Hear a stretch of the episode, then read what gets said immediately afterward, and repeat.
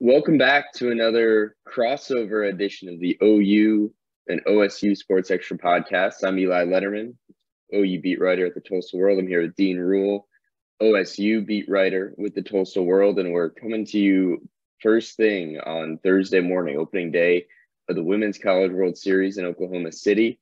OU and OSU both in the field, uh, and and Dean, we were out there yesterday for media day uh, the excitement was building. It's here. It's one of my favorite events of the year, and it, it's pretty special. I think each time both the state schools are there, and and both arrive as, as I think you know relative favorites uh, this this spring. Yeah, I mean, I I think it's a solid event. It it always seems to uh, kind of galvanize the the state and and of course the uh, the country for for the six other teams that have made it. So I, I think it's special. I think it comes at a, a, perfect time of the year when sports are kind of dying down a little bit. I think this is a you know before football season gets back into full swing. So I think this is always a great event to kind of uh, you know cover and and I think fans to enjoy. Yeah, and you can tell just how important it is. I mean, OU makes it they, they've made a habit of making it. Same with Oklahoma State, in fact, four straight years now they're they're here in Oklahoma City. But for some of these programs, I mean Stanford, it's their first time since 2004. Uh, you know, Tennessee is on the up. Alabama's here with Montana Fouts for a third time. There's different stories with each team, but even just reaching this point is a massive achievement for every team there. And you can feel that, you know, when you're in those press conferences yesterday. I sat there for probably six of the eight teams uh, in their press conferences, and, and just the the vibes are good. There's there's an excitement. I think everyone shows up here feeling like they've got a shot, um, and I think that's in part because of the postseason system that kind of makes you. If you've reached this point, you've either staved off elimination, you've either rolled through, uh, you know, kind of a, a postseason format with double elimination, all that. Team like OU, you've you've got the juice of what they did against Clemson. OSU, the same deal with, with Oregon.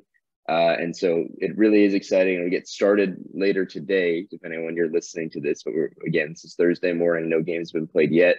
But Dean, where, where do you feel like OSU stands now coming in? Um, you know, we've heard from Kenny Gajewski, we've heard from this team, seen what they've done to kind of get things back on track over the last month. Where where do they stand?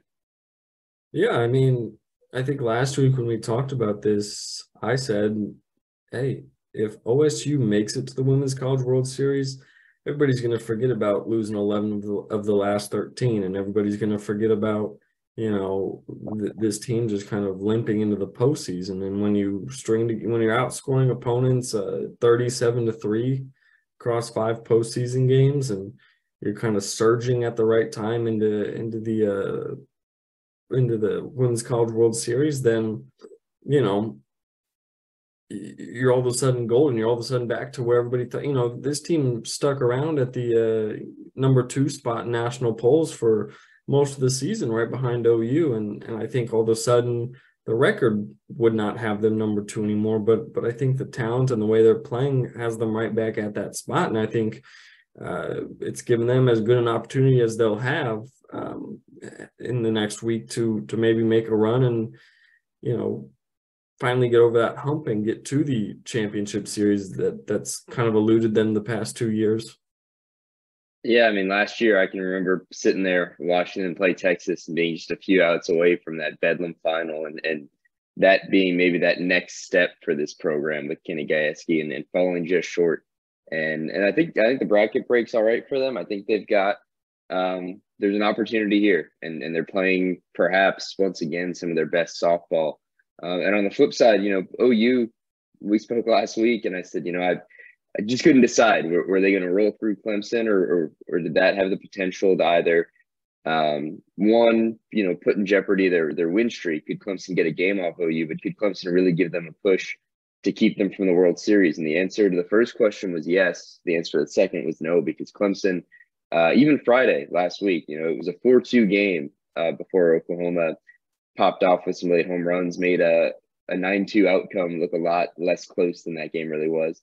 And then the next day required some of the most, uh, I, I, usually stay away from this term, but the most impressive Sooner magic I've probably seen around the softball program. Uh, they, the crowd will let you know when they've seen it. Um, but Kinzie Hansen, the home run down to their last strike uh, on the day they set the the new NCAA win streak record. Finally, get Marita Hynes Field. You, you do wonder was there any pressure there? They said they weren't feeling any of that, but um, hard to know. And and you'd think maybe now they're through that. They're through to Oklahoma City, a, a stadium they feel very comfortable in, place they've won plenty in. So I think the Sooners, if, you want to say that last weekend had a lot around it in terms of the win streak, in terms of Marita Hynes Field closing it down, all that's gone now, and that might be bad news for the teams on their side of the bracket.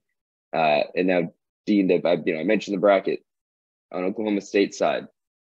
They've got Florida State, they've got Utah, they've got Washington. Um, I don't know that you would say Oklahoma State is the outright favorite in there. It's a really talented group, but if, if you were to say they were the favorite, who after that do you feel like has the best shot of giving OSU some trouble? Yeah, I think you got to go with a team like Florida State, who's been consistent. Uh, you know, the past five years. I think if we were making a uh, a tier list of all these programs, it's probably OU at the top in a in a bracket of its own. But right below them, you know, I think UCLA and Florida State, and yeah, maybe you can make the case for OSU being on that that second tier if we're you know ranking college softball royalty at the current moment. But you know, Florida State they've been consistent. You know, they have a national championship.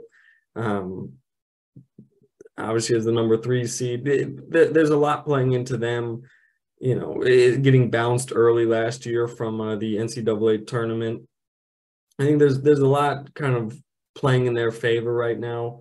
Um, and, and I think they'll probably be the, the toughest out for OSU in in that four team bracket there just because and you know they, they play them uh, Thursday night tonight. So you're starting off with probably the toughest opponent there um, but and, and, that's not to discredit Washington or Utah who uh, ha- have some talent and, and have you know made a strong push. I mean you know Washington I don't know if you can ever count them out with the you know the way they scored seven runs in the seventh inning to to stave off elimination in the regionals. Um, so yeah, I think Florida State's probably your best bet to make it out of that bracket. But you know, at this point in the season, there are no pushovers. And there are no easy bets. I, I there's nothing uh-uh. I feel very comfortable betting on here in OKC. But you're, you know, you're right, and and perhaps it's good that they can get this out of the way. That I I don't know who I'd pick in tonight's game, OSU or Florida State, but if you're Oklahoma State, you can get a win tonight. You may not see Florida State again because they'll go into that losers bracket, and if they win, uh, they, they jump over to the other side. So this it's kind of like can they get that toughest matchup out of the way now? That that could really clear a path for them, depending on how the other parts of the bracket shake out. On on OU, OU's end, um, it's interesting because you, you mentioned the tiers, and I, I think across college softball, there's no doubt that there's OU and, and some space, but it's not that you can find you know little bits with every team they're gonna they could potentially play here. I mean, they start with with Stanford, and they've got uh, people are making the comparisons to that James Madison team from a few years ago. Um, with uh, Canady is the the freshman pitcher with an 0.48 ERA, best in the nation, and we're going to see that uh, second game of the day today. 130 is most likely NiJaree Canady against uh, this OU offense, and so you've got on one hand, the scariest lineup in the nation in a place they're really comfortable and an event they've played in a lot against perhaps the most dominant pitcher in softball this season. Uh, but you also have to account for who she's going up against, the the scene. Uh, this is the biggest softball venue in the country, and and so how will she uh, settle into that is a question. Alabama, the same deal. You know, they're probably not as strong as some of the other teams in in this bracket on the side of the bracket, really in the field. But they've got Montana Fouts, and when you've got her even pitching with a hyperextended knee and a knee brace, she she carried them through the super regional to to come back against Northwestern, and there's potential there of uh you know can she just you know be that I wouldn't call it a Cinderella story, but she could carry them again but if there were a team on this side of the bracket that that is almost Oklahoma light, it would be Tennessee because they score. They've scored more runs than anybody in the SEC. They've got great pitching that's comparable, at least to OU's. They would be the team that, if, if things broke right, could perhaps give them a push. I think that would be it. And so, really, that first game today, which is Alabama and Tennessee, uh, which will send the winner of that game to play the winner of OU Stanford, that could be really determining because I think if if OU gets Tennessee on Saturday, that presents something very interesting. So would Alabama, um, and and OU's got to take care of their business. But I think Tennessee is probably the strongest team on this side of the bracket after OU. Well, hey, I mean, even last year OU had the home run leader, and Tennessee now has with uh, Kiki Milloy. I mean, you know, talk about a talk about an offensive talent there, and and just Tennessee team that's surging just as much as anybody in this field left that that's left. Um, yeah, I, th- I, think Tennessee is a really dangerous team, and and so is Alabama. I, I think that might be the best first round matchup. Um, Tennessee Alabama. I, I, don't know. Or that opening. I mean, I'm I'm recording this from home, and then I'm going to slip over a few hours before the OU game to catch that game, if it's any indication, because I want to see that game. Um, and you're exactly right. And it's worth noting, not the last time OU lost; they lost in February, only lost the season. The last time they lost, uh, was early on at last year's World Series.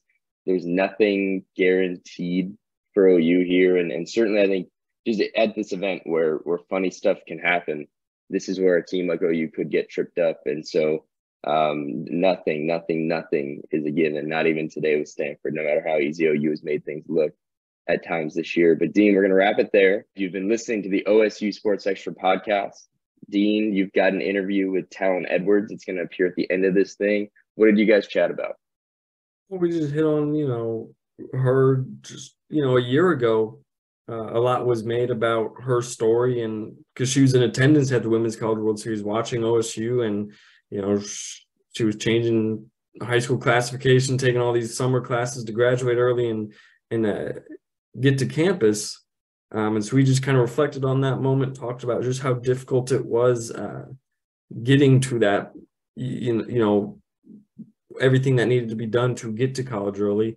And then uh, as well as just kind of her season as a whole. And, and you know, she she was named a freshman All American this year and uh, just everything that's gone into that. Well, you can hear that up next, and you the OSU Sports Extra podcast will be back next week with a whole lot more from the Women's College World Series. Hey, so I know last year uh, it was some stuff was kind of made of you being at the at the World Series and, and kind of getting to watch OSU. Reflecting back on that a year later, how just kind of crazy of a journey has it been?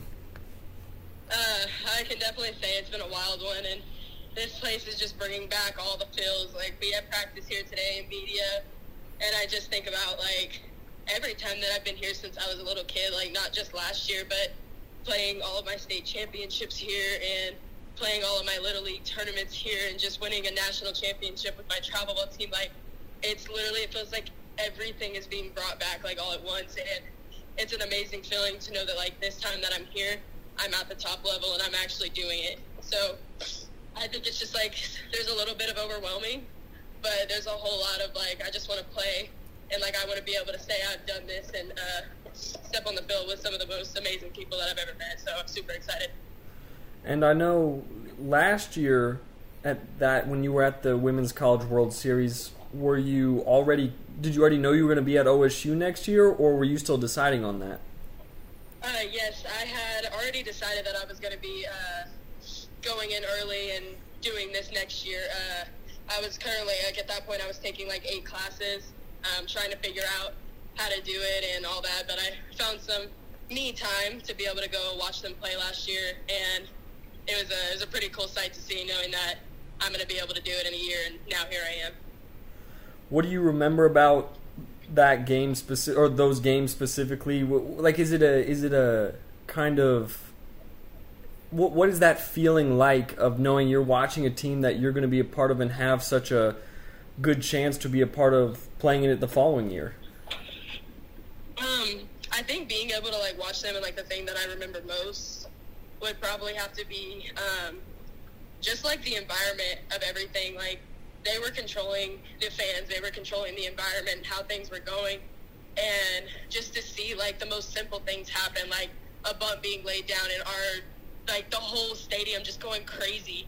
It was just a really cool sight to see just how well this environment is becoming and how and how the girls from OSU or from any team from the College World Series is building this further and further up. And now I get to be a part of doing that for the kids that come after me too. And you know, you were supposed to graduate high school this past week. Instead, you're playing for a national championship. How do you kind of weigh the gravity of that? Um, well, I wouldn't say that there's anything that's like too overwhelming when it comes to that. I mean, I've never really been the type of kid that like fantasizes over the high school dream, you know, the graduating, the the only thing I really fantasized over in high school was winning some state championships, and I did that. So I feel like that's like the only thing that I would really like say was like, dang, like I missed an opportunity to win two more rings, but everything that happens here, everything that I've been through here outweighs anything that I could have done in high school. So I'm super grateful for it. And then uh, I know Kenny mentioned it, and I just was curious on your perspective of it. He said it maybe took a little bit of time to get you interested into OSU. Um, how did he kind of start to change your mind? Yeah, so uh, growing up, I was very irrelevant to, you know, what was actually going on within colleges and college softball. So I was kind of, you know, more straight headed towards SEC because, you know, SEC is like the ish or whatever. That's what I thought it was. And um, so that was something that I was mainly looking forward to. So I didn't really spend my time with any schools that were closer near me. I didn't spend much time with OSU, OU, anybody around me. And once uh, recruitment started and everything like that, I okay, I just got this weird feeling that I was like, you know what, I want to stay home. Like I realized how important like family was to me and how much I wanted them to be able to watch me play. And so I made like the decision to oh this is so weird to talk about everybody sorry. But um, yeah no I just kind of made a decision that I wanted to stay closer to home. And um, that's when I had contacted Coach G and he was welcoming with open arms